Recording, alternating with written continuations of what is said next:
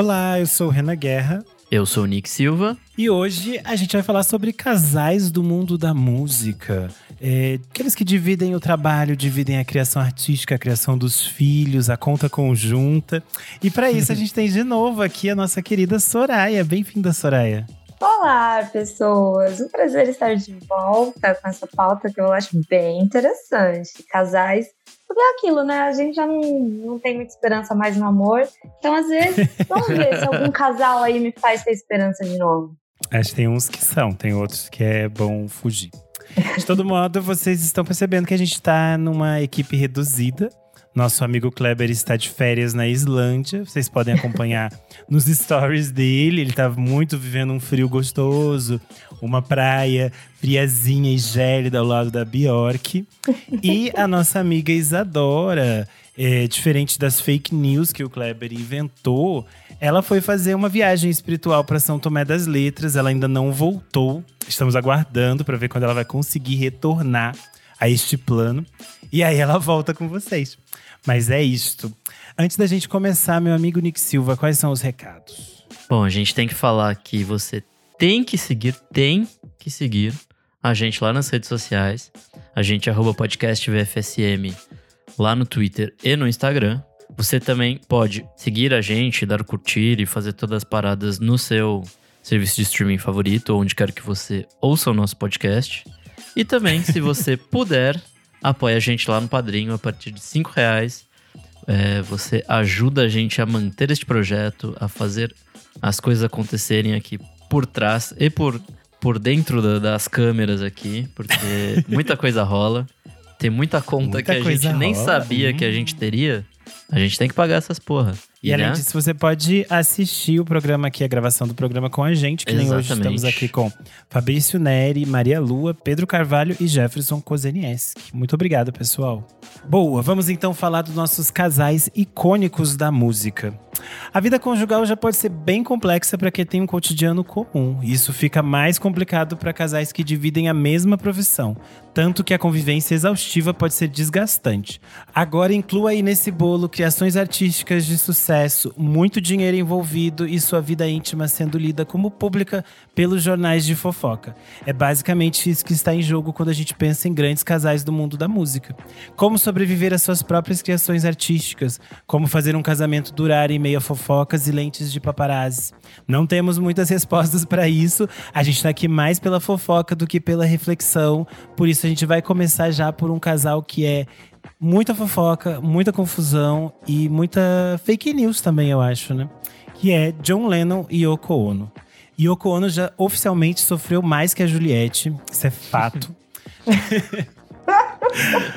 O casal John Lennon e Yoko Ono ficou junto de mil novecentos e sessenta e nove até mil novecentos e oitenta, isso é o ano do assassinato do Lennon.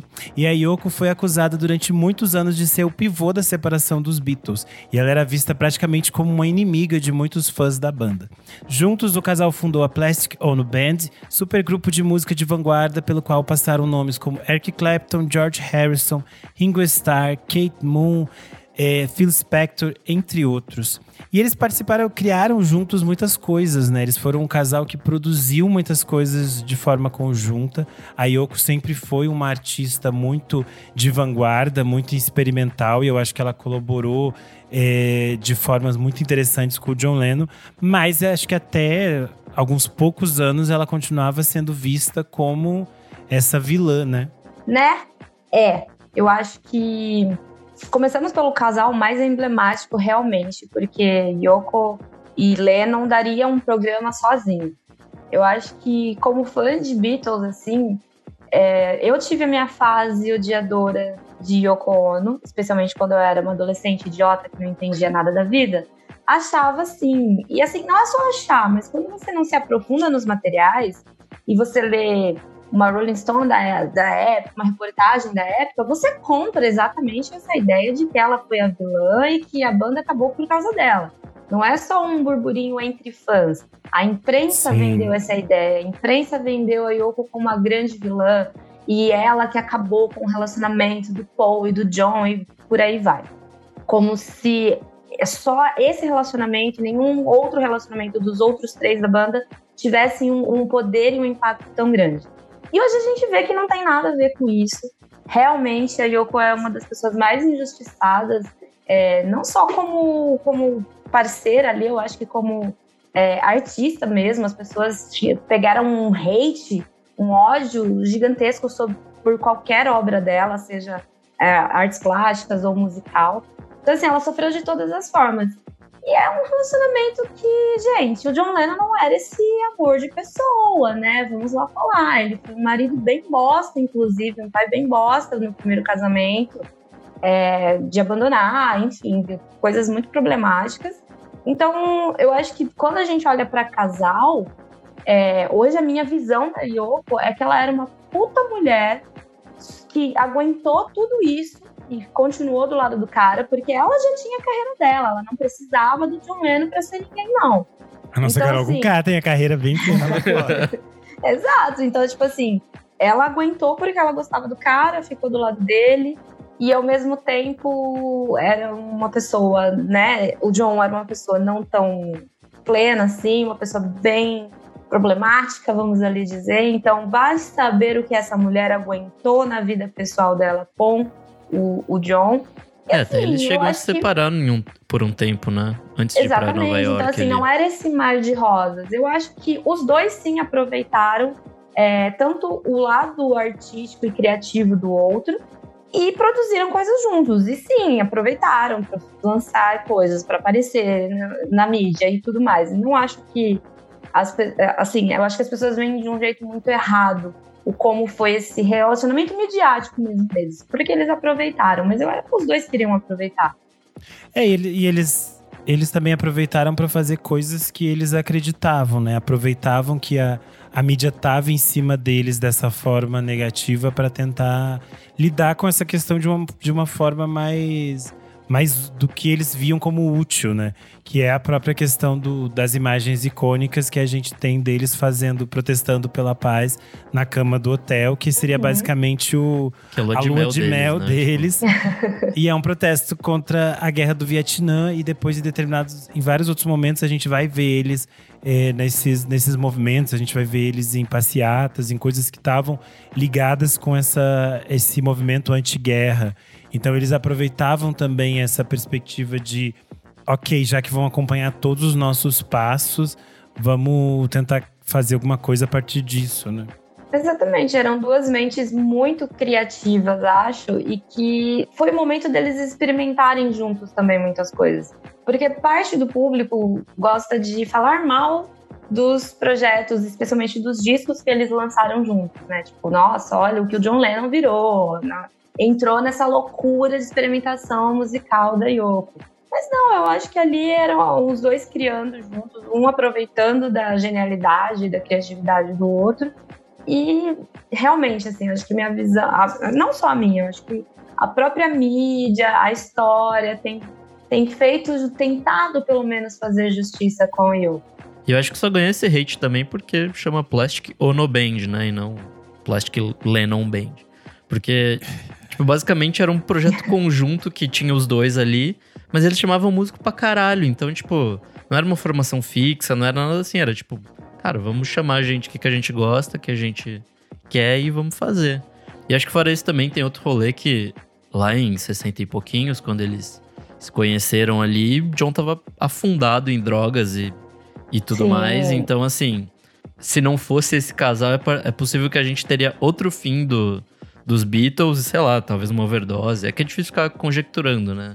A gente não assim, sabe, o, mas... o fim da banda seria, chegaria de qualquer jeito. Não, não era nem só é, uma questão Paul, é, McCartney e Lennon ali, né? É, a gente já, já tinha desgastado. O George já super insatisfeito, querendo fazer as criações dele e tudo mais.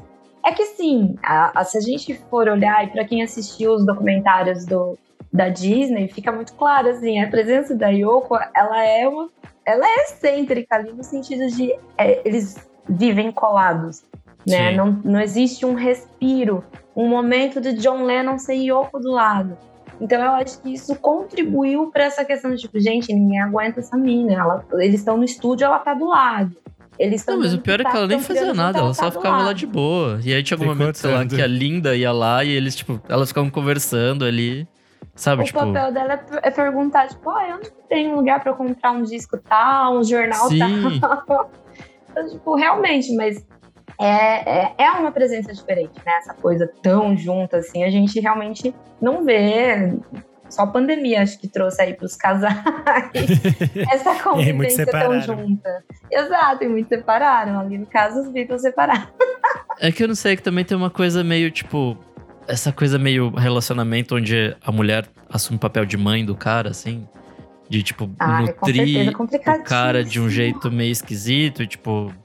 Mas, enfim, tipo, eu acho que o amor deles foi bonito enquanto, enquanto durou, enquanto ele, até ele ser assassinado, né? Além do, do documentário da, da Disney, a minha recomendação é, é um outro documentário que é específico sobre a relação dos dois, que é o John e Yoko, Só o Céu como Testemunha, do Michael Epstein, é de dois mil e dezoito.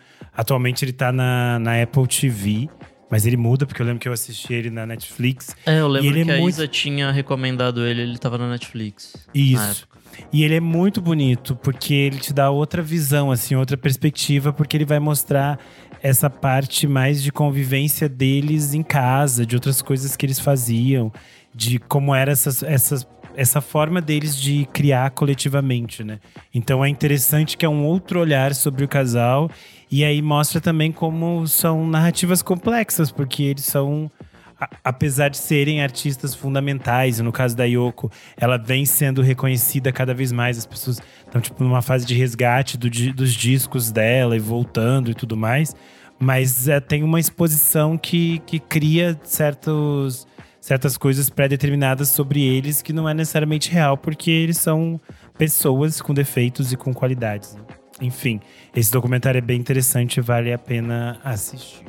Mas vamos falar de um outro casal que é, pra mim, é tipo, esse é um exemplo, uma inspiração, que é Rita Lee e Roberto de Carvalho.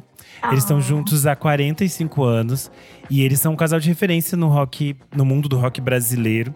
Entre altos e baixos, um deu ajuda ao outro em momentos mais nebulosos, e essa paixão dos dois nos presenteou com uma gama de clássicos: Mania de Você, Chega Mais, Lança Perfume, Flagra, Saúde, Mutante. E eu acho muito interessante que, no caso deles, ela começa como uma parceria romântica mesmo, de amor, assim. Tanto que isso fica muito claro nas letras. As letras mais apaixonadas que é, a Rita compõe, ou que o Roberto compõe, é um pro outro. Isso é muito bonito nos anos oitenta. E eles passam por coisas, por barras bem pesadas, assim. É, a Rita vai contar no, no livro dela, né, na, na autobiografia de dois mil e dezesseis… que teve momentos em que ela estava muito afundada nas drogas e que o Roberto teve que cuidar dela, assim. Eles tiveram, teve um momento que eles tiveram que se separar porque ele temia pela segurança dos filhos, porque ela estava muito mal. E aí ela meio que pensa, aí foi o momento que ela colocou assim, tipo, não, eu preciso sair disso e voltar para ele, assim. E aí eles voltaram a ficar juntos, e hoje em dia ela tá, tipo, agora de novo ela tava passando por esse processo É, da fase com o tratamento com o câncer e tudo mais. E ele continuava do lado dela, cuidando, assim como ela também cuidou dele em outros momentos. Eu acho que é, tipo assim, muito é, meta de relacionamento de vida, os dois. Porque tem, tem, muita, tem muita coisa de verdade, assim, muito problema de verdade, que obviamente um casal vai passar, mas tem esse companheirismo que eu acho que é muito bonito, né? Não, eu acho engraçado, assim, e tem uma coisa que, sei lá, surgiu no Twitter esses dias de... falando sobre música de putaria, que era tipo, sei lá, falando que é uma coisa nova, que sei lá, a Anitta, ou sei lá, M C Carol inventou isso. Mas na verdade essas Nossa. letras da Rita Lee nessa época já tinham muito disso, apesar de ser ainda meio que num, num subtexto ali, acho que não era tão explícito quanto o M C Carol. Mas já tinha isso. E, e... Ah, mas tem umas que são bem explícitas, é que as pessoas se fazem de sonsas. Tipo, me deixa de quatro no ato. Uhum. Ela tá, tipo, ela tá sendo muito direta. É que ela tá tão apaixonada, tão apaixonada, que você ouve essa música e você fica assim… Ai, que romance lindo! Eu acho que esse é um caso fofinho. Acho que o Renan já falou meio que tudo, né? Porque, gente, quarenta e cinco anos é muita coisa. É mais do que a gente tem de idade. E a gente nem é mais jovem. Então, assim... Eu ainda tô longe dos quarenta, tá, Soraia? Eu também tô longe, mas assim... né, tá mais próximo dele do que dos vinte. Mas acho que, assim... É um, é um exemplo de que é possível, me, mas tem muitos altos e baixos, né? O interessante é ver o quanto, talvez, é pegar, meio que ler realmente em que ano foram esses altos, em que ano foram esses baixos, e procurar materiais dessa época para ver o quanto a vida pessoal refletia nos trabalhos ou não refletia, né? Eu acho isso então, isso, isso é interessante você pensar, por exemplo, nos anos oitenta é a fase ali meio de ouro dela e dele, né? Que eles passam a trabalhar como Rita e Roberto, e aí a gente tem umas turnês gigantescas, eles trabalhavam muito, faziam muitos shows, ela conta bem detalhadinho assim na… Na, na biografia. Uhum. E aí, depois, nos anos noventa, ela tá muito afundada. E aí, ela até fa- ela faz alguns shows sozinha. Ela meio que tem essa separação artística e quase pessoal dos dois. Então, é bem interessante na, no livro. Ela, ela conta esses detalhes. Mas é interessante também você pegar isso pelas canções, né? Como isso se reflete nos discos. Porque aqueles lá do início dos anos oitenta tem bem essa energia de…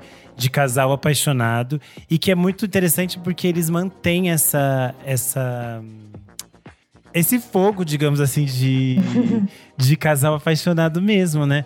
Porque eles foram…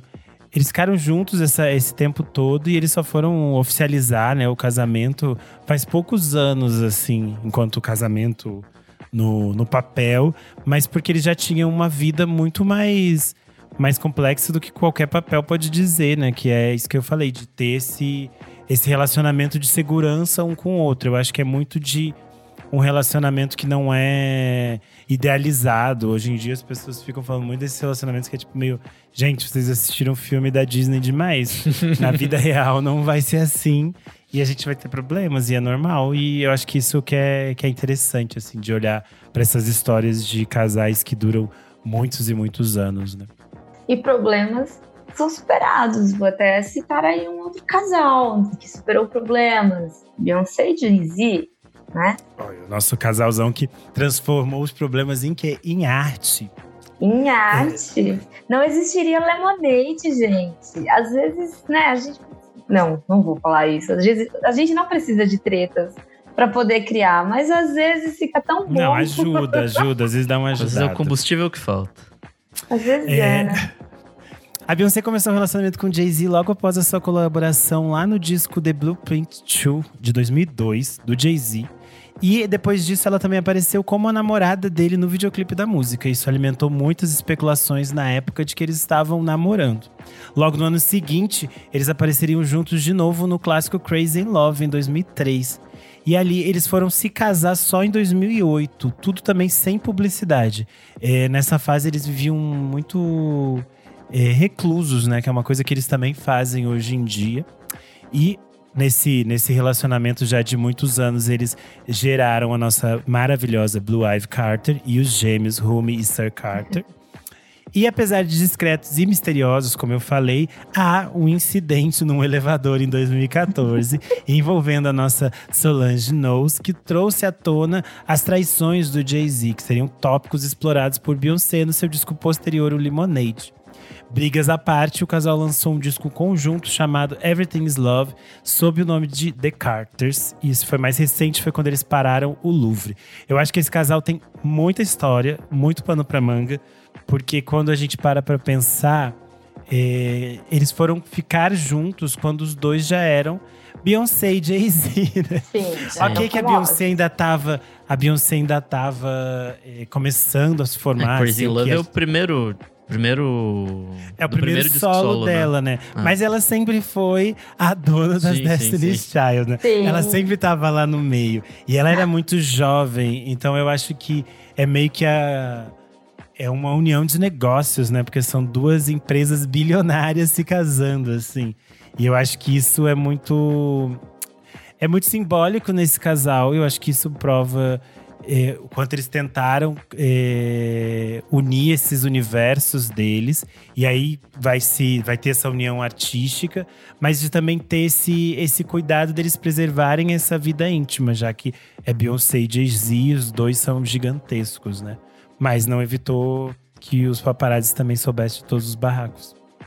Não, o que, que vocês acham que aconteceu exatamente naquele elevador? Porque assim, Solange saiu, de... perdeu a boa ali com o cunhado. E a Beyoncé não achou errado, né? Ela me falou, tipo, não vou fazer nada, mas também não vou impedir, vocês que se virem. É muito bizarro aquilo. Mas ah, eu é acho muito que... bom aquele vídeo. A, é muito bom. A Solange dando uns sopapos nele. E, e é muito interessante, porque aí os três vão criar coisas muito interessantes a partir Era daquilo. Era isso que eu ia falar. E talvez, e talvez não tenha nenhuma relação tão direta algumas coisas, mas é tão, é tão interessante que tem tipo uma fofoca como estopim para umas coisas tão gigantescas, que são muito maiores do que a fofoca, né? É que o Lemonade e quatro quatro quatro são dois discos que se completam e que contam uma história entre os dois, né? Tipo, respectivamente, né? O da, da Beyoncé e do Jay-Z, eles... Um pedido de desculpa e... e sei lá, ela jogando a merda no ventilador. Eu acho que o da Solange não vem tanto nesse, nesse rolê, mas talvez mas também é, explore pro, um pouco. Pra, é. pra publicidade dela, né? Porque ela era a irmã... A irmã Sim. indie da... da a é, irmã indie. É, ela vinha, ela vinha pra São Paulo fazer show no Cine Joia, né? Então você pensa, hoje em dia, a mulher, depois disso a mulher virou gigantesca, né? Então... Eu acho é, muito interessante que eles têm essa coisa de pegar coisas pessoais e ter essa, essas entrelinhas pessoais que a gente sabe que existem ali, mas elas, eles fazem coisas tão mais grandiosas, tão mais importantes, porque você pensa, tipo assim, o Lemonade é um negócio muito impactante, é uma das coisas mais fodas que a Beyoncé já fez, e tipo, a, a traição e a relação dela com o Jay-Z é uma parte desse projeto, que é tão gigantesco, sabe? E eu acho que isso mostra o talento dos dois de conseguir colocar essas coisas que são pessoais, de ter, de ter uma arte que ainda é muito sincera, muito honesta com quem eles são, mas que também é muito mais ampla, que pode ser lida de tantas formas, né? Eu acho que a gente pode também ressaltar o quanto o tratamento é diferente para homens e mulheres nessas questões, né? Porque a gente começou abrindo o, o, o programa falando da Yoko e do John, claro. São décadas depois, mas a gente sabe que muitas coisas não evoluíram tanto assim. E ninguém demoniza o Jay-Z hoje, né? Eles se entenderam, continuam juntos e ninguém fica, ah, mas lembra quando? Lembra quando? Foi muito pontual. A gente lembra quando a gente fala dos discos, mas ninguém fica falando disso, tacando na cara a todo momento. O Jay-Z traiu o Beyoncé, meu Deus do céu. É sempre um tratamento muito diferente. Talvez se fosse o contrário, é, seria muito mais falado até hoje. Mas... eu acho que também ainda rola o papel da, da irmã, da Solange, como a louca que bateu no Jay-Z, sabe? Tipo, eu acho Sim. que existe isso um pouco. Tentou se criar ah, isso durante muitos é. anos, de que a Solange era tipo, ah, ela não tem controle, umas coisas assim que não tem nada a ver. Comentários, tipo, ah, mas ele não revidou. Olha como o Jay-Z é legal, ele não revidou. A porra, gente, le... pelo amor de mínimo, Deus. Mínimo, né, gente? Por favor. É o mínimo. Mas, assim, o projeto deles juntos, claro, eu acho que a gente consegue ver muito da influência musical dos dois no trabalho separado dos dois. Eu acho que, principalmente no da Beyoncé, vai, vai ficando muito claro, assim, não só o Jay-Z, mas, né, ele é um rapper e que tem, enfim, onde ele bota o dedinho dele vira ouro. E a gente vai vendo muito dessa influência da produção musical mesmo. Mas eu amo The Carters, gente, eu amo, eu amo o álbum, eu acho um projeto muito foda. Gostaria que viessem mais coisas deles, não, que não ficasse só nesse um álbum, né, porque o Jay-Z tem dessas, fez lá o álbum Kanye West e ficou naquilo. Queremos de novo. É, tem treta aí, a Beyoncé falando, não vai se meter lá naquela família de novo. Mas vocês viram, vocês viram que esses dias o Kanye West publicou no Instagram dele um print, eu vi no o álbum novo da Beyoncé, a música Church Girl, e ele falou, a melhor do álbum. O Kanye West é o maior fã de Ele Beyoncé. É fã da Beyoncé. Ele defendeu ela, aquela. É que a Beyoncé não quis, ela não queria mais aquele fuzuê todo de Kardashians, dessas coisas. Porque eu acho que isso é um ponto. A gente tem essa, essa fofoca aí que saiu do, do, da traição e tudo mais. Mas essencialmente todo o resto é controlado pela Beyoncé, né, gente? A vida inteira deles, a gente… viu os gêmeos quando ela quis que a gente visse. A gente viu a Blue na hora que ela quis que a gente visse. E ela tem as suas razões também, porque a gente sabe, por exemplo, quanto a vida deles sendo expostas, as pessoas gostam de apontar coisas, gostam de falar. É, elas se acham no direito de falar coisas racistas nos comentários delas, ficam falando coisa da Blue, um monte de coisa horrorosa. E eu acho que também é, é uma forma do casal de eles conseguirem manter uma vida minimamente normal possível, sendo Beyoncé e Jay-Z. Preservar a intimidade do casal. Aí ficamos numa ilha privada em Mykonos para cuidar da família. Eu adoro essas coisas, a gente faz isso. Muito chique. Mas a gente falou de… É, esse foi um exemplo positivo de casal. E a gente vai voltar para outro casal que é muito fundamental para a música negra, mas é uma das histórias talvez mais tristes que a gente vai trazer aqui hoje, que é o Ike e a Tina Turner. O Ike e a Tina, em seu lado positivo, né, foi um duo de soul e rock mantido pelo casal Ike Turner e Tina Turner durante as décadas de sessenta e setenta, com hits no mundo todo, prêmios e sendo, inclu- sendo incluídos no Hall da Fama do Rock in Rio em mil novecentos e noventa e um. Ike e Tina eram um casal aparentemente perfeito. Só depois da separação dos dois é que se descobriu o sofrimento de Tina nessa relação. Ike foi o principal responsável pela entrada da mulher no mundo da música, tanto que ele mudou o nome dela e se tornou praticamente seu dono, obtendo todos os ganhos da carreira artística de Tina e tendo em seu nome a marca comercial dela.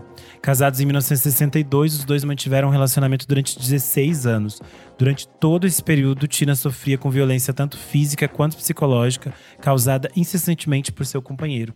Ele quebrou a mandíbula da esposa, jogou café quente em seu rosto e ainda a obrigava a cantar mesmo que a artista não estivesse bem. Tina se separou dele, ficou sem nenhum centavo do que eles tinham construído juntos e teve que se reerguer financeira e artisticamente sozinha.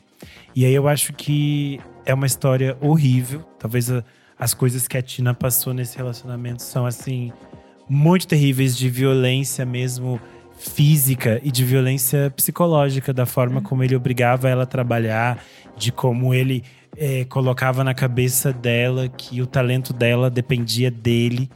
E aí eu acho que ela passou por um processo muito grande de, depois da separação, de ter que se reerguer, de ter que se entender enquanto criar uma nova Tina carreira, Turner. Né? É, e de, de ter que entender que ela também ainda era Tina fucking Turner e que ela era um talento maior e que ela é gigantesca. E imagina na cabeça de alguém que ficou dezesseis anos é, sofrendo abusos, que você não é tão boa assim, que você depende de outra pessoa, né? Eu acho que é muito doloroso tudo isso que ela passou. E aí a gente tem que pensar que ela passou tudo isso é, de uma forma bastante silenciosa, assim, reclusa, porque ela só foi falar dessas coisas depois, né? Quando ela já estava num processo de, de libertação total desse homem. É muito, é muito surreal, assim, você pensar que ela não tinha… Porque ela talvez sabia que ser uma mulher negra nessa época, contar, dizer que você sofria violência em casa, você não ia ter o mesmo apoio, o mesmo respaldo que você tem hoje em dia, né? Tem uma Sim. entrevista dela na Oprah que é assim, é dilacerante, assim, tipo, ela contando os abusos que sofria e tal, e é tipo, sabe, a Oprah completamente chocada e tipo, é, sei lá, foda, bem foda essa história. É. Não à toa, tipo, outras mulheres negras da música também têm histórias semelhantes de abuso, né? A Aretha Franklin com o marido, a Nina Simone com o marido, a Elza Soares aqui no Brasil também. Então, assim, é, é triste porque a gente olha, e ali a gente tinha um lado famoso do meio da música também, né? Que a Elza era um outro tipo de famoso, e existem os anônimos, então não necessariamente o cara precisa ser famoso, né? Mas olhar a história da Tina, a gente começa a pensar e a cavocar e achar tantas outras histórias semelhantes, e que é sempre muito complicado, as relações ali muito intrínsecas. E quando a gente vai falar de é, relacionamento abusivo, é complicado no sentido de toda a dependência que vira, então realmente a pessoa não consegue nem sair daquela situação ou se ver como, né, a fucking Tina Turner. Mas eu acho que é, é muito foda, assim, é muito triste, com certeza. É, eu acho que assim, muda até o jeito que a gente ouve, que a gente, eu não sei. Pra mim, eu ainda não consigo separar a obra do artista, assim, em alguns casos muito especiais, e este pra mim, pra mim é, assim, um desses casos que eu não consigo separar. Você fica, tem música que te deixa até triste de você ouvir. Sim, é muito, é muito interessante pensar nisso, né, porque você pensa, o, o duo que eles tinham, a Ike e Tina, é, tipo, muito fundamental pra uma caralhada de gente que a gente escuta e que a gente gosta, porque uhum. são coisas que as pessoas ouviram na sua infância, na sua adolescência. É muito importante pra música negra norte-americana e tudo mais. Só que aí quando você, a gente que vem de outra geração, quando começa a, a ler a história, ouvir a história que ela conta, fica muito difícil você se conectar com aquelas músicas, porque você fica pensando no sofrimento dela. Muitas vezes são músicas de amor, são coisas muito complexas. E aí eu acho que é muito… Isso só deixa mais forte ainda, tipo, a virada que ela tem nos anos oitenta, né? Que ela vai para esse lado que é a Tina Turner, que a gente vai ter mais é, iconicamente na nossa cabeça, que é essa Tina forte, essa Tina… que tem, é, é, ela faz um, um visual também que é muito mais sensual, mais… dependente, poderosa. Uhum. E isso a gente tem que considerar também esse espaço de que até, sei lá, até virar dos anos oitenta para os noventa, você se separar também não era uma coisa tão usual e tão bem vista, né? Pois é, acho que aquela velha história do, do disquite, né? Da mulher desquitada, sei lá. É um rolê bem esquisito. Enfim, o próximo casal que a gente vai falar agora também foi um casal que se desquitou, não é mesmo, Renan? Se a gente falou de Ike e Tina, que são um casal bastante doloroso de se relembrar, a gente vai pensar nesses aqui que pra mim são dolorosos de se relembrar, porque eles eram meus pais. Kim Gordon e Thurston Moore, do Sonic Youth. Eles ficaram casados de mil novecentos e oitenta e quatro a dois mil e treze. À frente do Sonic Youth, eles modificaram a forma de se pensar o rock and roll e foram fundamentais para diferentes gerações de músicos e artistas. Eles eram o nosso casal de sucesso do indie. O Sonic Youth se manteve relevante durante anos, o casal fugia dos holofotes e conseguiu se manter junto nas mais diferentes fases da banda. Tudo muito lindo, tudo muito bom, até que a Kim descobriu que ele tinha uma amante durante anos. A Queen, então, a Blue, e contou tudo nas páginas iniciais de seu livro A Garota da Banda, leitura obrigatória para fãs e para fofoqueiras, porque este livro icônico começa em Itu, no S W. É verdade. Todas essas páginas iniciais se passam em Itu, porque ela tinha descoberto tudo e ela tava pensando, o que vai rolar agora? O que vai acontecer com esta banda? Tá o Paul Katy Perry gravando o Rock in Rio e recebendo… por S M S, documentário. comentário e recebendo por S M S a mensagem, ou WhatsApp, né? Acho que na época já era WhatsApp. Que eles o não usam o tava... Zap. Os americanos usam S M S, lembra? Mas ela tava nos bastidores do Rock in Rio, né? Pra entrar, e o marido terminou por mensagem. E aí ela… Eu acho surreal aquele take que, que ela tá Boa, chorando, daí ela vai subir… Segura e entra, eu fico assim, mulher de Deus, pra que isso? Artista. Aprende de assistir. Fico preocupado. Fico preocupado com ela, com a Queen. É, no caso do Sonic Youth, a, a Kim Gordon conta no livro que esse dia do S W que eles tocaram, ela tocou, tipo, um, pra um lado, assim, ela nem olhava direito, ela disse que ela nem via nada. Que ela só ia recebendo as guitarras e ela tocou com tanta raiva, com tanta raiva, que ela disse que ela achou que ela ia ficar ensurdecida, assim, de tão alto que ela tocou. E foi isso, assim, que ela tava puta da vida. Porque, essencialmente, eles eram um casal que, que criavam juntos muitas coisas, né? Meio que a, o cerne do, do Sonic Youth eram as, a formação artística dos dois. As coisas que eles viveram nos anos oitenta. Eles sempre foram um casal muito ligado no mundo das artes. Nessas coisas, artes plásticas, experimentais, cinema experimental e tudo mais. E aí, eles tinham essa coisa de ser, como eu falei, o casal de sucesso do indie. Tanto que teve uma fase que… Eu lembro que uma vez eles foram pré-cancelados, que na época não existia o cancelamento. Uma vez que eles mostraram a casa deles. E eles, eles tinham… Isso já foi nos anos dois mil. Eles tinham mudado pro subúrbio. Ela também conta porque que eles mudaram pro subúrbio. Mas eles tinham mudado pro subúrbio. Aí alguma, alguma revista faz uma matéria na casa deles. E aí as pessoas descobrem que eles têm, tipo, dois ou três carros. E elas ficam assim… Como assim vocês ousaram ganhar dinheiro? Vocês não eram artistas independentes? Mas isso era o máximo. Eles quase nunca mostravam a vida deles, né? A gente não sabia muita coisa. E aí, quando vem esse livro, a Kim Gordon meio que explana tudo o que eles passaram. E eu acho que é muito interessante porque… Ok, tem uma traição, tem uma briga no final. Tem muito rancor dos dois lados. E é normal, porque viveram uma vida juntos. Mas é um casal que teve uma vida maravilhosa juntos. Criaram coisas maravilhosas, fizeram coisas maravilhosas também. Então, adoro os meus pais. E sei que eles separaram, mas a gente não cresce, entende. Mas eu confesso que eu passei uns bons anos ali do meu começo de começar a ouvir Sonic Youth sem saber que era casal. Sério? Então, entendeu? Que eles ficam… Eles não, eles não falavam muito dessas coisas. A gente sabia que eles eram um casal, Kim Gordon e, e Thurston, mas não era tipo um, um ponto da banda. E eles tinham essa, essa, essa perspectiva também de deixar muito claro que, tipo assim, ah, a banda não é nossa, essencialmente. Uhum. É, uhum. Os outros caras também são importantes. Tanto que quando o B O todo estoura, ela conversa com cada um dos caras. Ela conversa tipo com o Lee Ranaldo e fala: é, gato, o gato subiu no telhado, o que, que a gente deve fazer aqui? Porque era o trabalho e a vida de todos eles, né? Ela fala: o bonitinho fez merda, agora vai dar merda aqui na banda. Nossa, e o pior é que existe todo um rolo de broderagem masculina hétera. Que possivelmente iam falar, então você sai da banda e tchau, sabe? Tipo, um rolê é, meio assim. O bom, o bom desse rolê todo é que eles estão muito… Acho que o Sonic Youth sempre… Eles sempre foram, desde de sempre, muito maduros. Mas eu acho que esse final da banda também foi muito… Pra honrar a carreira deles, assim, tipo… Ai, deu merda aqui, eles vão separar? Ok, gente, então vamos encerrar a banda aqui. Não tem pra que ficar fazendo cena. Foi a melhor coisa, entendeu? Porque se fosse outras bandas, já fazia aquele fuzuê de… Fica só os homens lá e fica tranquilo. Graças a Deus não fizeram isso. Ficaram tudo tranquilão. O Mercúrio retrógrado começou nesse último final de semana. E nós já sentimos o impacto disso nas tecnologias. Você pode não crer, mas a gente sentiu esse rojão. E o que rolou? Nossa gravação deu B O a partir daqui e você verá que perdemos uma boa parte da participação da Soraia Alves.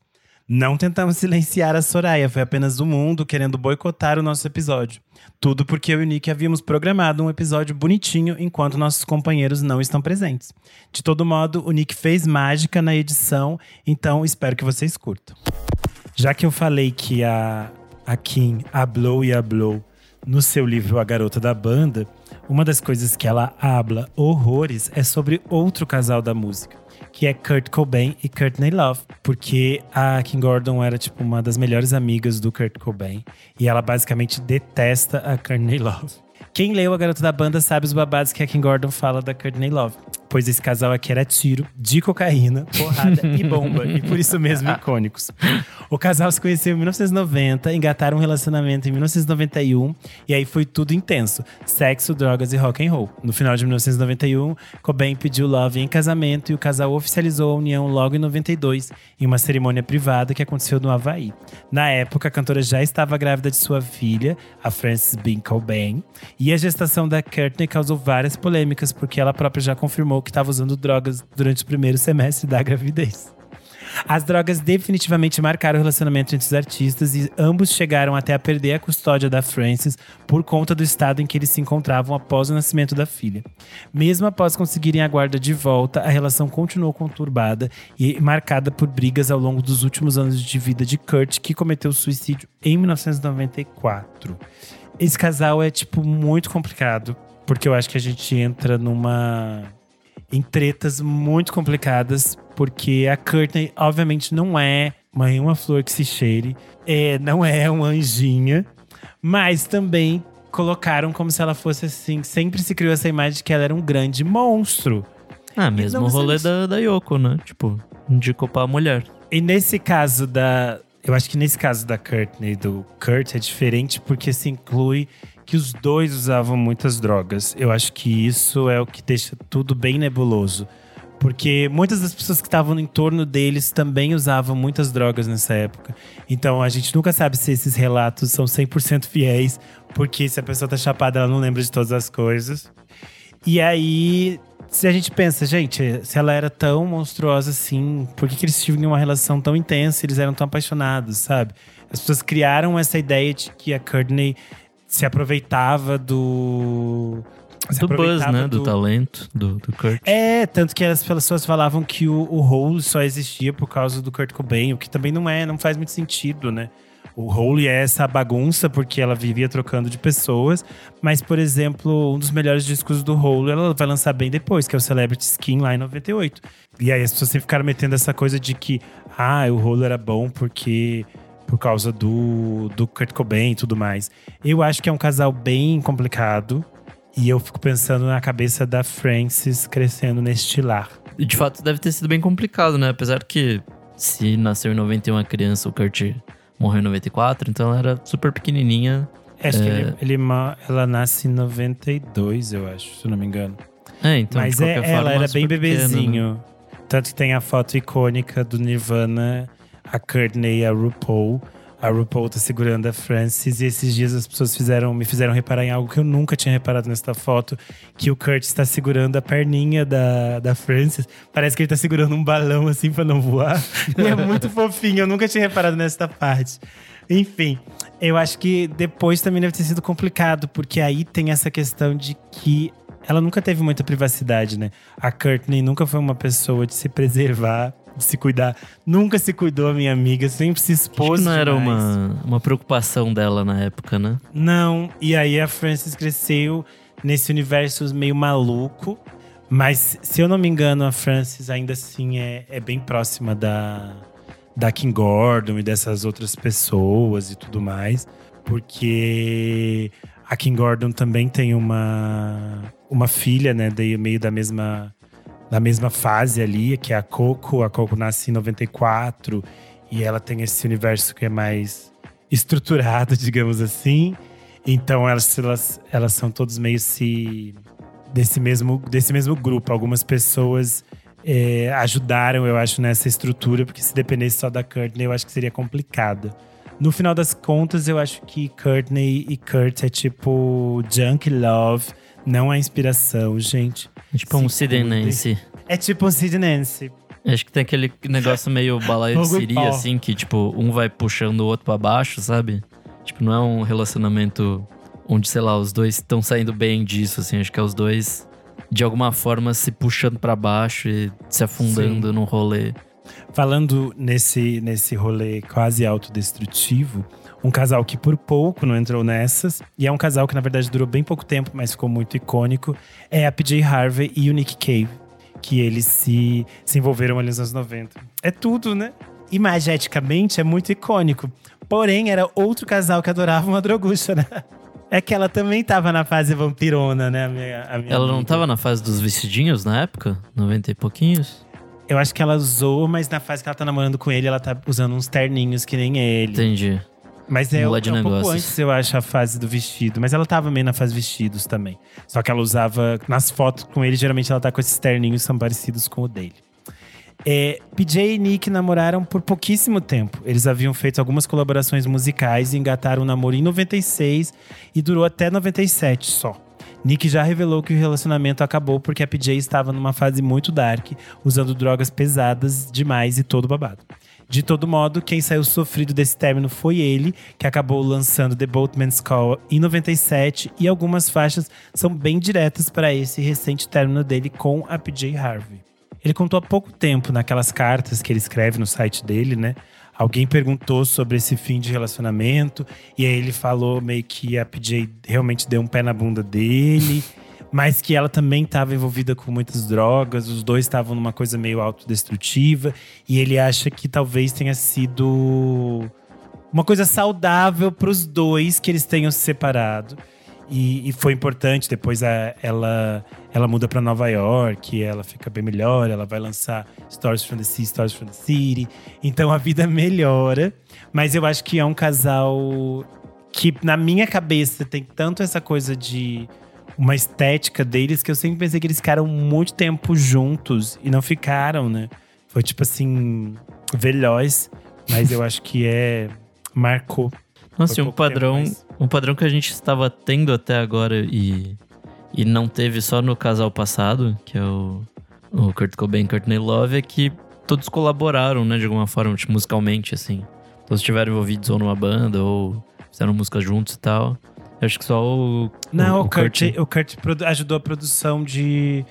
Ele está, se eu não me engano, ele está na produção de Pretty on the Inside. Ah, não, ó. Pretty on the Inside, a produção é da Kim Gordon. E eu acho que é ali que elas começam a brigar. É, trabalhou junto e deu B O. Trabalhar junto às vezes dá B O. Enfim, B Os. Mas eles, ele, eu sei que eles trocavam algumas coisas musicais, que ele colaborou em algumas coisas do Hole. Mas, tipo assim, nada muito direto. Não tem uma música deles junto, por exemplo. Isso realmente não tem. Mas outro casal aqui que foi fuzuê, né? Foi fuzuê e rendeu histórias de, histórias de amor cinematográficas. Foi Johnny Cash e June Carter Cash.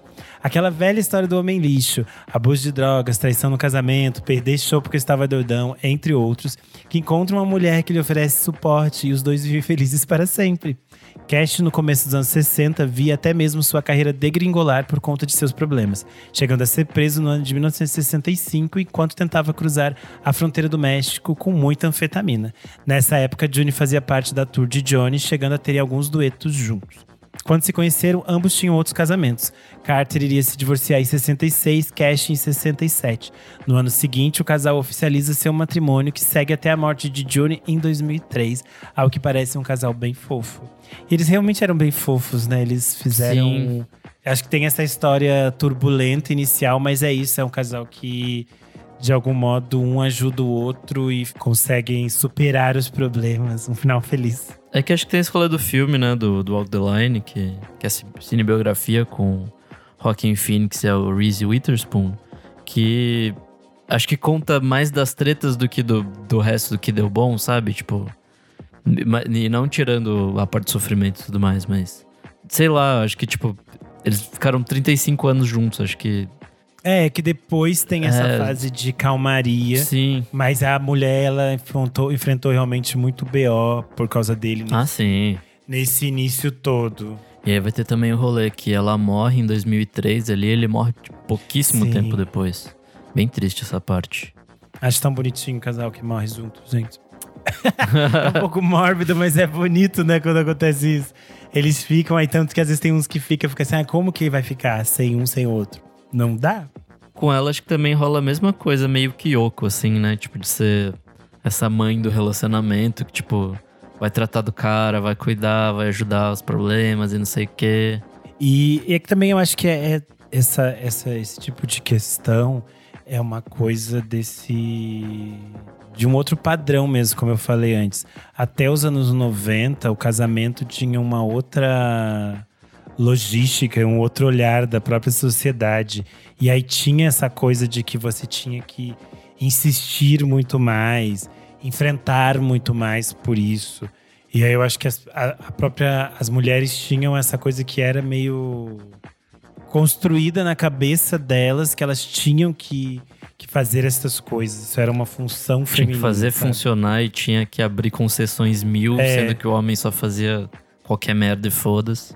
E se não fizesse isso, era vista como… Ai, você não fez o esforço suficiente pelo seu marido. Umas coisas assim, que eu acho que, graças a Deus, a gente, não, a gente anda num caminho para mudar um pouco essas coisas.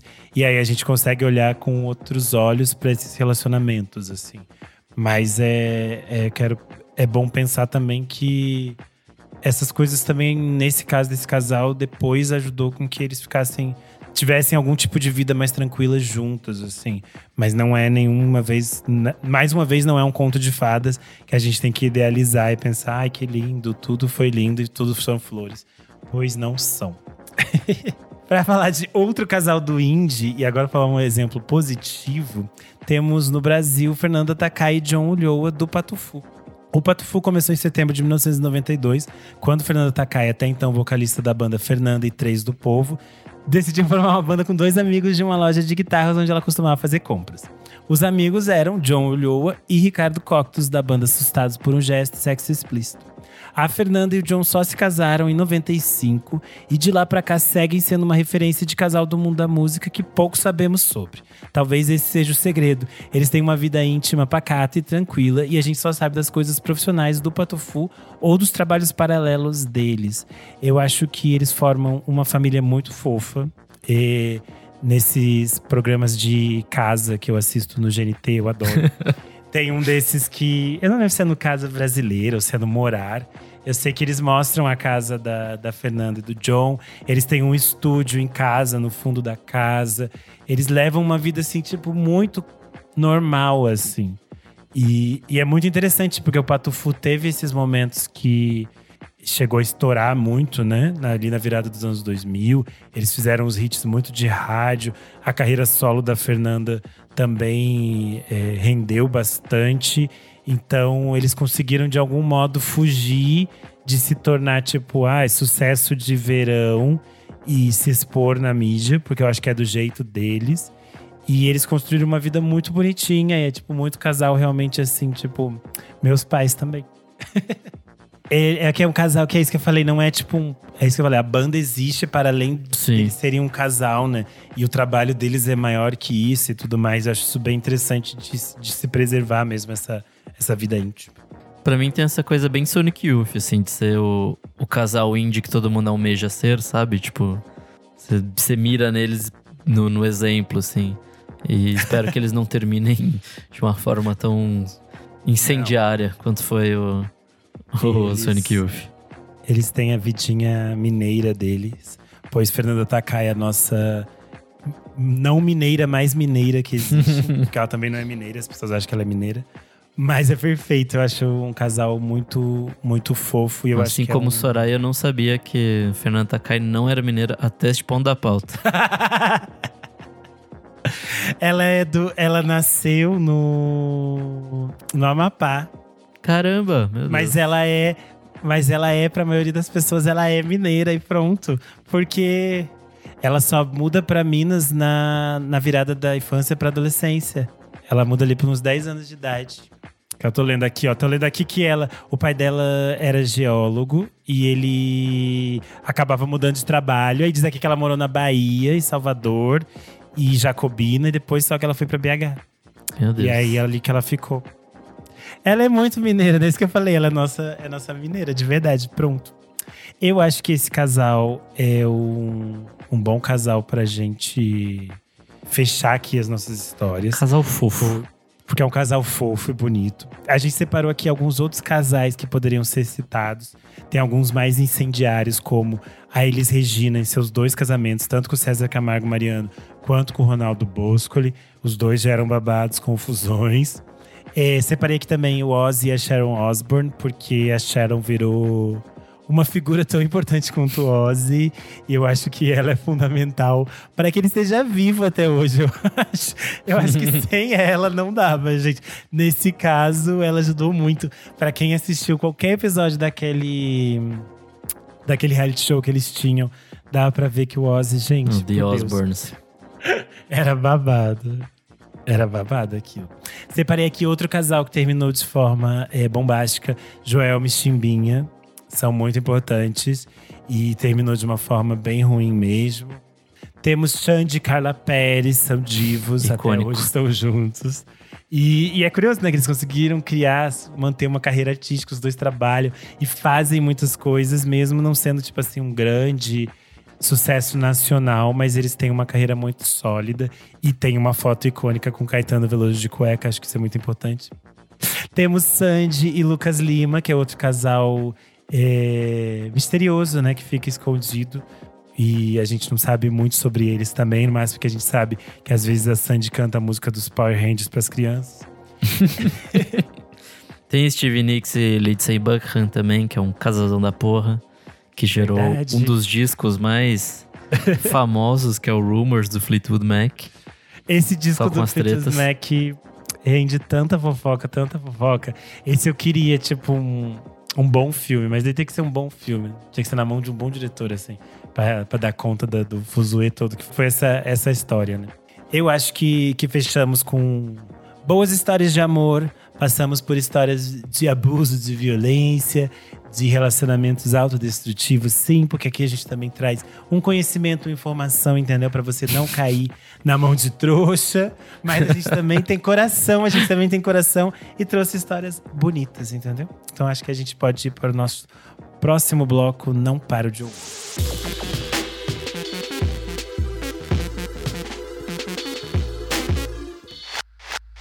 Chegamos ao nosso segundo bloco, Não Paro de Ouvir. Renan, o que, que é esse bloco? Neste bloco a gente traz as canções mais quentes da web, aquelas que a gente não para de ouvir. Muito bom. Renan, sua vez. Bom, saiu bastante coisa. Quando eu tava fazendo a lista, eu já tava quase esquecendo, porque tem coisa que saiu tanto tempo. Tipo assim, a Bjork lançou um single e eu quase esqueci de colocar isso na lista. Meu Deus, não pode. Tava... Então, porque eu tava ouvindo tanto, tanto… Eu vi tantos memes, o meu TikTok, a minha For You do TikTok virou só gente dançando essa música. Virou, tipo assim, os memes mais bizarros em torno dessa música. Que na minha cabeça, já tá assim, tipo… Já conectamos. Já faz dois meses já que lançou isso. É, pra mim essa música já tava. Quando eu me toquei, gente, essa música saiu depois que a gente já tinha gravado da semana passada. Então, está no tempo de falar de Atopus. É a primeira música do Fossora, né? A nossa fessora Bjork. É, Atopus é assinado por ela e o Kazimin, que é um dos integrantes daquela banda indonésia Gabber Modus Operandi, que ela já tinha citado na entrevista pro Guardian, que estava trabalhando com ela. É a faixa toda produzida por ela, tem toda uma bateção, um negócio que as pessoas ficaram zoando no TikTok, que é tipo o reggaeton dela. Tem umas, uns... umas flautas, né? As pessoas ficaram enlouquecidas, falando que é o pessoal da T V Cultura falando passarinho, que som é esse… Muita gente notou alguma coisa que, que lembrava as experimentações da Quarta B, os nossos brasileiros. Então acho que já dá pra pensar em milhões de coisas sobre Atopus. Ela é uma música ela... bem diferente, assim. É uma coisa… Eu acho, eu acho que eu não esperava o que veio, mas eu gostei bastante. Nossa, eu adorei aquela bateção. E eu vi que o nosso amigo Kleber, que não está aqui, ele até tinha tweetado no dia que saiu que ele esperava que talvez ela fosse mais é, de pista, mais… Clubber, mas num, em alguma entrevista a Bjork falou que as músicas tinham essa ideia meio de… É, esse tempo que a gente ficou fazendo festa em casa e a gente estava começando a ir pros lugares. Então tinha essa ideia de as músicas começam mais lentas e elas crescem. Tanto que ela vira uma bateção na versão do Spotify mesmo. Ela vira uma bateção no final, né? Que na versão do clipe é mais curto. É, eu falei do clipe, ela lançou um clipe dirigido pelo Vidar Lodge, que era um moço que já estava trabalhando com ela, fazendo as fotos e pros fãs. Então ela trouxe todas aquelas pessoas que a gente já estava fazendo teorias de que iriam aparecer. O James Murray fazendo é, curadoria lá, artística para ela. A drag queen Hungry fazendo as makes, as perucas do, da Tomi Hiro. Então tudo que, toda a turma que as pessoas estavam acreditando começou a aparecer. O Fossora sai dia trinta de setembro e tem outras fofocas. As pessoas estão acreditando que deve sair é, música nova no dia que esse podcast sai. Então, vamos ficar atentos nesta quinta-feira. Mas saiu várias outras coisas. Vamos lá. É, hoje, no dia que estamos gravando este episódio, saiu a música nova da Ice Blood. Ice Blood, é muito difícil falar o nome dela pra mim. É, a faixa se chama It's Not Just Me, It's Everybody. Vai estar no novo disco dela, que se chama In the Darkness, Hearts Aglow. Tudo muito longo, ela fez tudo pra bagunçar aqui, pra testar meu inglês. Que vai sair no dia dezoito de novembro.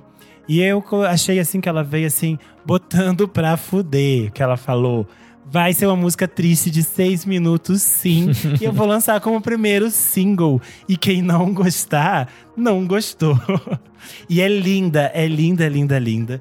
Tem tipo, é super delicada e tem essa voz dela… que é super poderosa. Quem não ouviu Titanic Rising… Tem a cara do último disco? Tem um pouco. Tem essa melancolia e tal. Uhum. E ainda segue um pouco pelo, pelo mesmo caminho, assim. Mas eu acho que vai ser, eu acho que vai ser um pouco diferente, assim. Mas eu achei essa faixa muito bonita. Então vale a pena ouvir. It's Not Just Me, It's Everybody, da Ice Blood. É, aqui no Brasil saiu o single novo da Tulipa Ruiz, Sama Uma. Ela vai lançar seu sexto álbum, muito Habilidades legal. Extraordinárias. Eu achei muito bonita. A letra é, tipo, super complexa, né? Tipo, porque a gente tem muita coisa acontecendo. Aí você tem que ouvir várias vezes aí pra você entendendo o que, que ela… Todo o universo que ela tá criando. E eu achei, assim… Mostrando que é Tulipa Ruiz de novo, a maior que nós temos. E achei, assim… de compositora mesmo, né? Porque ela é uma das compositoras mais importantes da geração dela. Ela, ela tem uma forma de compor muito bonita. Eu acho que essa faixa, assim, como primeiro single, é uma boa apresentação. Musicalmente, me lembrou um pouco o Dancê. Hum, aquele disco lá de dois mil e quinze, que era o último. É, dela. Eu acho que tem um pouco dessa continuação. Mas também tem um pouco de todas essas outras coisas. Essas colaborações que ela fez, Sim. esses universos. Tanto que essa música… tematicamente, o universo da letra lembra um pouco aquela música que ela tinha feito para Elza Soares também e tal. Verdade. Então acho que é bem interessante. É, também aqui no Brasil tá saindo essa semana um single do Rômulo Frois e do Thiago Rosas, se chama Um por Um. É, o Rômulo e o Thiago começaram a conversar durante a pandemia. O Thiago é um artista super jovem, o Rômulo Frois tem uma carreira longa, né? E nesse tempo de trocas na pandemia, eles acabaram criando vinte músicas que, vai ser, que vão ser lançadas em discos no ano que vem, dois mil e vinte e três. E esse, essa primeira música que saiu é, tipo, bem mais forte, eu acho, do que algumas outras coisas que o, que o Rômulo Frois tinha apresentado recentemente. E ela fala um pouco sobre essa, essas pessoas que a gente perdeu para a Covid e tal. É uma música bem bonita. E no, mais pro final eles citam diferentes nomes de pessoas que acabaram falecendo, como Letíris Leite, Anissete Bruno, o Nelson Sargento. E a, o último nome que é citado é a mãe do Rômulo, que ela também faleceu em decorrência da Covid. Então uma faixa bem bonita, se chama Um por Um, Rômulo Frois e Thiago Rosas. É, só para deixar claro, citar aqui, é, aqueles que estão toda hora lançando o single, a gente fala aqui toda semana e o disco não tá chegando, que é o Dry Cleaning, lançou mais uma faixa, que é Gary Ashby, essa é pra nossa amiga Isadora, lá em São Tomé das Letras. E a minha mamãe, Julieta Venegas, que lançou Te Encontrei, saiu um clipe bem bonito. Mas é aquilo, tô falando aqui toda semana e a mulher não lança logo o, o disco. Além disso, saiu o single também do Blood Orange, Jesus Freak Lighter. Ele vai lançar um E P chamado Four Songs, no dia dezesseis de setembro. É uma faixa bem curtinha, é tipo Blood Orange, sempre que a gente conhece. Mas fiquei curioso porque esse E P vai ter participações do Ian Isaiah, Eva Tolkien e da Erika de Casieri. Então estou curioso, dia dezesseis de setembro. E de discos, saiu o disco da Jokestrap, que é aquela banda que a gente já falou por aqui. É, sempre lembrando, se forem procurar no Google, joguem Jokestrap Band. Não joguem só Jokestrap, senão vocês vão ser impactados com muitas imagens de cu. E ah, o disco se chama I Love You, Jennifer B. E eu fiquei bem surpreso, assim. É um disco bem estranho. Mas ele é muito pop e eu achei muito complexo de... de entender para onde eles estão indo. O Jokestrap é um, é um duo britânico formado pela Georgia Ellery, que também faz parte do Black Country New Road, e o Taylor Sky. Os dois são bem jovenzinhos, eles têm vinte e quatro anos. É super interessante as misturas que eles fazem, gente. Eu tô ouvindo e eu ainda fico assim, toda vez, as vezes que eu ouvi, eu fiquei, gente, o que tá acontecendo aqui? Porque as músicas às vezes começam com uma harpa ou com um violino, porque eles têm meio formação clássica nessas escolas de músicas inglesas, essas coisas. E aí, do nada, daqui a pouco as coisas ficam meio quebradiças. Aí tem coisas que levam pro lado do dubstep, do trip hop e outras sonoridades bem eletrônicas. Às vezes tem distorção na voz. Enfim, mas é um disco super bonito. Ele é bem assim, para a gente que é jovem. Que tá nessas coisas de é, ai, vou para uma festa, estou sozinho, estou solitário, o que é a vida? Essas coisas assim. Essas maluquices britânicas. Eu achei assim maravilhoso, porque é bem essa coisa britânica de tipo é, misturar milhões de coisas. Uma hora é tipo super urbano e bate estaca, e daqui a pouco mete uma harpa e fica tudo um zen. Enfim. Tô achando muito interessante, eu acho que ele tem chances de crescer muito pra mim, assim, das, do jeito que eu tava ouvindo. Então chama I Love You, Jennifer B, do Jokestrap. E pra fechar, o disco do Oliver Sim, que eu estava muito ansioso para poder falar, porque eu já tinha ouvido faz mais de mês. que eu tava, eu conversei tem com ele para o… Eu conversei com ele pro Monkey Buzz. Ele lançou Hideous Bastard, é o primeiro disco solo dele. Oliver Sim, que integra o X X. X X não acabou, tá, gente? Eles só estão cada um fazendo as suas coisinhas por enquanto. O disco tem produção do Jamie X X. Eu acho um disco muito, muito bonito. Porque ele é talvez o momento mais sincero do Oliver, assim. Dele falar muito abertamente sobre todas as coisas que ele é e que ele gosta. E ele faz isso com uma qualidade pop, assim, muito boa. Que fica na sua cabeça, é um disco curto e você ouve, quer ouvir de novo. E achei muito, muito bonito. Então, é, ouçam o disco e depois leiam a minha matéria lá no Monkey Bus. É isto. E você, meu amigo Nick Silva, o que trazes? Bom, tenho três dicas rapidinhas. A primeira é o trio inglês de jazz The Comet Is Coming. É, voltou com mais uma Chica. música nova, que chama Technicolor. É, eles já tinham lançado duas coisas bem legais, a Cold e a Lucid Dreamer. E as duas vão fazer parte do próximo disco deles, que é o Hyperdimensional Expansion Beam, que vai ser lançado no dia vinte e três desse mês. É mais uma continuação, assim, do que eles já estavam fazendo, que é esse jazz inglês, mas com toques de música dançante, música eletrônica, bem legal. É, minha próxima dica é uma música que saiu hoje e que eu achei foda. Ouvi um pouquinho antes da gente entrar aqui pra gravar, que é o Matt, aquele trio canadense de, de noise rock e tal. Eles lançaram uma música chamada Come On Down com o Joe Talbot, do Idols. Então é uma combinação bastante explosiva, assim, de, de até essas guitarreiras filha da mãe do, do Matt, junto com a voz e com todo o carisma do, do John, assim. Então ficou uma coisa bem, bem interessante. E minha última dica é o E P dois mil e sete da Maya Folic. Eu já tinha dado como, como dica na semana passada o último single dela, é, que chamava Bad Thing. E o E P é, é seguro, assim, são vinte minutinhos, é bem curtinho, mas é a Maya explorando novas possibilidades da voz dela, assim, e tal. Explorando coisas novas na produção, eu gostei bastante. Enfim, é uma parceria dela com Mike Melkioff, que já trabalhou King Princess e Kanye West, então é, eu acho que vale a pena, assim, é um, um EPzinho curtinho e bem interessante. E é isso. Vale lembrar as pessoas que ficam todos os nomes, essas coisas que a gente fala, um monte de nome em inglês, às vezes é difícil, mas fica tudo organizadinho. Aqui embaixo na descrição do episódio, com o link, a gente deixa tudo arrumadinho pra vocês só darem o clique e o play. Boa, bom demais. Bora pro próximo bloco?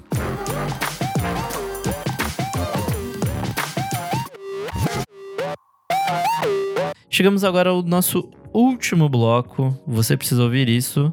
Renan, de novo, o que é esse bloco? Neste bloco, a gente traz qualquer dica, o que a gente quiser, um conceito, uma ideia, um pensamento filosófico, um aforismo, o que puder. Boa, bom demais. Renan, sua vez. Bom, para começar, uma dica para quem quer algo leve. É a nova série da Globoplay, que se chama Abby, Um Brinde à Vida, que é um documentário sobre a Abby. São quatro episódios, a série tem direção da Carolina Couto e da Clara Leonel Ramos. É, dura umas duas horas e pouco, os quatro episódios, se você somá-los, né? Então é basicamente um filme, só que ela é super bem construída. Porque o primeiro episódio você vai passar por essas questões profissionais da carreira da Abby. Então você vai passar meio que por pelas emissoras que ela passou, os programas que ela tinha, qual era a estética dela de, de programas. O que é bem interessante para, sei lá, alguém que é mais jovem e não, e não acompanhou os programas da Abby, não sabe a história dela. E aí nos outros episódios a gente vai passar por outras facetas da Abby, que é tipo a Abby se posicionando politicamente, todas essas questões. A Abby, os relacionamentos da Abby, as amizades da Abby, como ela influenciou as pessoas. Então é bem interessante, eu achei bem divertida, assim, bem construída. Tem muita gente que deu entrevista, assim, e eu acho… Eu tenho gostado muito desses, dessas séries documentais da Globoplay, porque, diferentes de um e outros, ela não fica, eles não ficam enrolando as coisas, entendeu? Os episódios são, são leves e informativos, e é tipo assim, ai, você assistiu e pronto, sabe? Não tem aquela coisa de fazer assim, ai, vamos fazer uma série com dez episódios, daí fica, tipo, em algum momento fica maçante, sabe? E nesse caso, eles super poderiam, se eles quisessem, porque eles têm, sei lá, deve ter umas cem pessoas entrevistadas, sabe? Passa muita gente importante. E é tipo assim, gente importante mesmo falando, tipo, Roberto Carlos falando. Não é, tipo, não é, não é entrevista pequena, entendeu? E é muito legal, porque vai aparecer muitas outras pessoas que foram influenciadas por ela, foram amigas dela, como muitas apresentadoras. Ana Maria, Xuxa, Eliana, Angélica, Fátima Bernardes, então é bem interessante. Se chama Abby, Um Brinde à Vida, no Globoplay. Além disso, eu vou indicar para vocês Marte um, o filme do Gabriel Martins. Quem ainda não assistiu, ainda está nos cinemas, ainda dá tempo de ver. Ele foi o escolhido brasileiro para concorrer a uma vaga no Oscar de Filme Internacional de dois mil e vinte e três. E eu estou fazendo campanha para ele, sim. Eu quero o Toquinho no Oscar, é isso que eu quero. Mas pra explicar por que, que o Toquinho aparece, é, o filme se passa em Contagem, região metropolitana de B H. E a gente vai acompanhar uma história de uma família negra é, dessa região mais de subúrbio, assim. Eles são marido e mulher, aí tem uma filha adolescente, mais na, entrando na fase adulta, e um filho nessa fase de pré-adolescente. O filme se chama Marte um porque o menino, o sonho dele é participar dessa… O menino quer participar dessa expedição chamada Marte um, que é a expedição de colonização de Marte. E, só que o filme é essencialmente sobre o dia a dia dessa família. O filme começa quando o segundo turno da eleição de dois mil e dezoito é resolvido. Então começa quando o Bolsonaro ganha. E aí a gente vai acompanhando o dia a dia dessa família tentando dar conta das coisas, assim. Só que eu acho que o mais interessante do filme é que ele é muito bonito. É, seria muito fácil fazer um filme que fosse muito derrotista, né? Nesse cenário todo. Porque o filme deixa muito claro que essa família não pertence a esse país que está sendo construído, sabe? Esse, esse projeto de país que eles querem construir. E eu acho que isso é o mais bonito, de ele mostrar, tipo, a beleza dessa família, é, os momentos bonitos que eles têm de festas, de celebração, de, de sofrimento mesmo, mas tudo conjuntamente, assim. Eu acho que o filme te traz essa sensação de, de uma espécie de abraço, assim, acolhedor, de tipo, ok, nós somos, o Brasil que nós somos é este aqui, não é aqueles outros que eles querem nos vender. E eu acho que por isso é uma escolha muito bonita pro, pro Oscar. A gente sabe que tem todo um B O de campanha, tudo isso. É muito difícil fazer essas campanhas, precisa de muito dinheiro. Mas eu acho que é muito importante a gente fazer esse buzz e falar do filme, chamar as pessoas para assistirem, porque eu acho que é um filme super acessível para diferentes públicos e é um filme muito, muito bonito. Então, Marte um, do Gabriel Martins, nos cinemas. É isto. E você, meu amigo Nick, qual a sua dica? Bom, eu tinha falado aqui na semana passada que eu só ia trazer coisas de esquerda, mas dessa vez falhei no, na minha missão. É... Vai trazer de direita? Não, vou trazer, enfim, veículos da mídia hegemônica aí. Mas é um podcast bem legal, é... é o Politiquês do Nexo. Era uma coisa que eu amava quando saía ali, acho que em dois mil e dezoito, dezenove, sei lá. E aí acabou. E aí, mas eles voltaram para dez episódios, em que eles estão contando a trajetória do nosso país de dois mil e oito até aqui. Então são dez episódios, cada um abordando mais ou menos um tema ali entre... É, enfim, entre temas puramente políticos, entre temas econômicos, entre várias coisas, vários tipos de abordagem, pra chegar até onde a gente tá agora, assim. Ainda não acabou, tem mais alguns episódiozinhos. Se eu não me engano, já lançaram sete dos dez. É, mas eu tô gostando bastante, assim. É, o último que eles falaram é da, da ascensão da extrema-direita, então...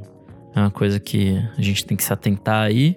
É, e o outro é um que eu não ouvi, mas já tá na minha listinha pra ouvir daqui a pouco. Que é, é basicamente a mesma coisa, na real. Que é também esse, essa timeline de como a gente chegou aqui e como a gente tá fudido. Que é o Passada Quente, é, da Folha. E é feito pelo Rodrigo Vizeu, que é um cara que eu adoro. Ele fez o Presidente da Semana, é, ali antes do... da eleição de dois mil e vinte, é uma coisa espetacular, assim. Inclusive, se você não ouviu o Presidente da Semana, ouça, porque é fodido de bom. E é isso, são minhas diquinhas de hoje. Pra reforçar a sua dica que você deu no outro episódio, eu comecei a escutar o Projeto Quirino, é, e é realmente bom, maravilhoso. Quem não tá ouvindo, ouçam. Eu sou filho das minhas mães da Rádio Novelo, então eu sempre acho que a gente tem que ouvir tudo que elas fazem, porque é tudo muito bom. E esse trabalho do, do Thiago no Projeto Quirino é realmente muito bom, eu tô encantado. Inclusive, é pra quem gosta de música, o terceiro episódio é essencial, assim, só digo isso. Vamos ler os comentários da última edição do programa, edição duzentos e doze, Discos e Artistas Injustiçados. Arroba Bruno Fonseca xx fala aqui. Tranquilly Base Hotel and Casino, muito fã não gostou do sexto disco dos Monkees. Já eu acho que está entre os melhores discos da banda. Inclusive, tô ansioso pelo The Car. Polêmica ou polêmica? Caju Pitanga fala: The King of Limbs não entra na cabeça como assediado até hoje. E o mais absurdo, quatro do Los Hermanos, melhor disco deles. O mais maduro, como pode? Acho, inclusive, que as guitarrinhas da galera indie B R vêm tudo dos meninos do quatro. O underline Rodrigo Berge fala: eu acho que Boladona, da Tati Quebra Barraco, é um grande exemplo de disco injustiçado, que na época teve um pré-julgamento torto, negativo. Mas hoje é um grande álbum de funk que é referência para muitos artistas atuais. Tem que respeitar a mamãe. Tanto é que a Tati estava no palco com a Ludmilla no show dela da, do Rock in Rio, né? Celebrando o passado. Uh, vamos ver. O Noisecast fala: essa noite bateu como um sonho, da Terno Rei, é um nacional recente e injustiçado, tão bom quanto os discos que vieram depois dele. Young Americans e Station to Station do Bowie deveriam ter a notoriedade equiparada com os outros clássicos dos setenta do Starman. The Magic Whip do Blur tá entre os melhores da banda, mas muita gente não deu tanta bola pra ele. Fechamos então essa edição. Agradecer mais uma vez a Soraia, que topa ficar com a gente ó, até tarde, enfrentando tudo numa, numa segunda-feira chuvosa em São Paulo. Inclusive, sigam a Soraia nas redes sociais, arroba Soalves no Instagram e no Twitter. Lá ela dá dicas de filmes, músicas, séries. E vocês também podem ler os textos dela na Época Negócios. É isso. Eu sou underline Renan Guerra no Instagram e no Twitter. Eu sou arroba Nick underline Silva no Twitter, Nick Silva no Instagram. E lembrando que essa semana temos um programa extra, lançado na segunda-feira, que é o Clássicos do F S M da Gal Fatal, que o Renan falou tudo. Tá maravilhoso esse programa. Esse programa tem participação especial da Sucena, que era integrante das Bahias, as Bahias e a Cozinha Mineira. E acho que é um episódio bem legal, porque a Gal vai tocar esse ano esse disco no Primavera Sound. Então é um bom aquecimento para quem está se preparando para o festival. Além disso, não esquece que você pode apoiar a gente no padrim.com.br barra podcast V F S M. Se você apoia lá a partir de cinco reaisinhos, você tem acesso a esses programas extra com muita antecedência. O pessoal que apoia, que tá lá no nosso grupo do Telegram, já tinha escutado esse episódio da Gal faz muito tempo. Então você está perdendo. Além disso, siga a gente nas redes sociais, arroba podcast V F S M. E até a próxima. Bye, bye. Tchau.